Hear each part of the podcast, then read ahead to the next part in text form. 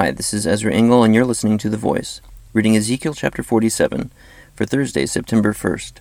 The man brought me back to the entrance of the temple, and I saw water coming out from under the threshold of the temple toward the east, for the temple faced east. The water was coming down from under the south side of the temple, south of the altar. He then brought me out through the north gate and led me around the outside to the outer gate facing east, and the water was flowing from the south side. As the man went eastward, with a measuring line in his hand, he measured off a thousand cubits, and then led me through water that was ankle deep. He measured off another thousand cubits, and led me through water that was knee deep.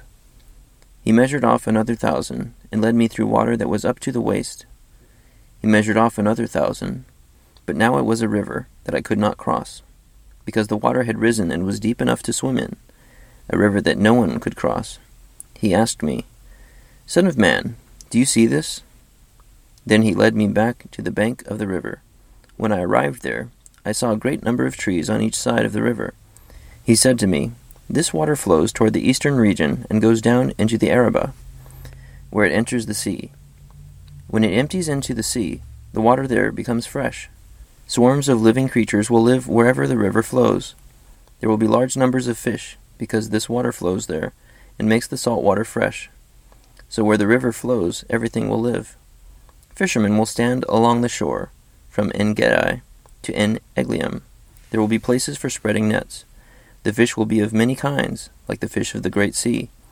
But the swamps and marshes will not become fresh. They will be left for salt. Fruit trees of all kinds will grow on both banks of the river.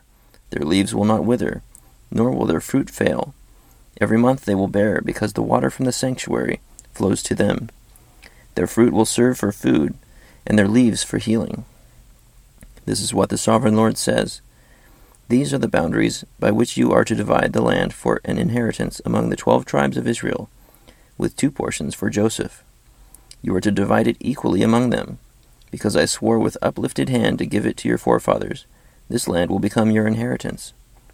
This is to be the boundary of the land. On the north side it will run from the great sea by the Hethlon road past Lebo Hamath to Zedad, Berothah, and Sibraim, which lies on the border between Damascus and Hamath, as far as Hazer Hattikon, which is on the border of Hauran. The boundary will extend from the sea to Hazar Enan, along the northern border of Damascus, with the border of Hamath to the north. This will be the north boundary. On the east side, the boundary will run between Hauran and Damascus, along the Jordan between Gilead and the land of Israel, to the eastern sea, and as far as Tamar. This will be the east boundary. On the south side it will run from Tamar as far as the waters of Meribah, Kadesh, then along the Wadi of Egypt to the Great Sea. This will be the south boundary. On the west side, the Great Sea will be the boundary to a point opposite Lebo Hamath. This will be the west boundary. You are to distribute this land among yourselves, according to the tribes of Israel. You are to allot it as an inheritance for yourselves, and for the aliens who have settled among you, and who have children. You are to consider them as native born Israelites. Along with you, they are to be allotted an inheritance among the tribes of Israel. In whatever tribe the alien settles, there you are to give them his inheritance, declares the sovereign Lord. Ezekiel chapter 47. So a river is coming from under the temple, and trees and fish flourish from this river, and it provides healing from the leaves of these trees. There's just a lot of good that comes from this water. It seems to be blessed. And then boundaries are described of how the land would be divided among the 12 tribes of Israel. And even native born settlers that are aliens are to be considered native born Israelites, and they also will have an inheritance depending on where they have settled. Thank you for listening to The Voice.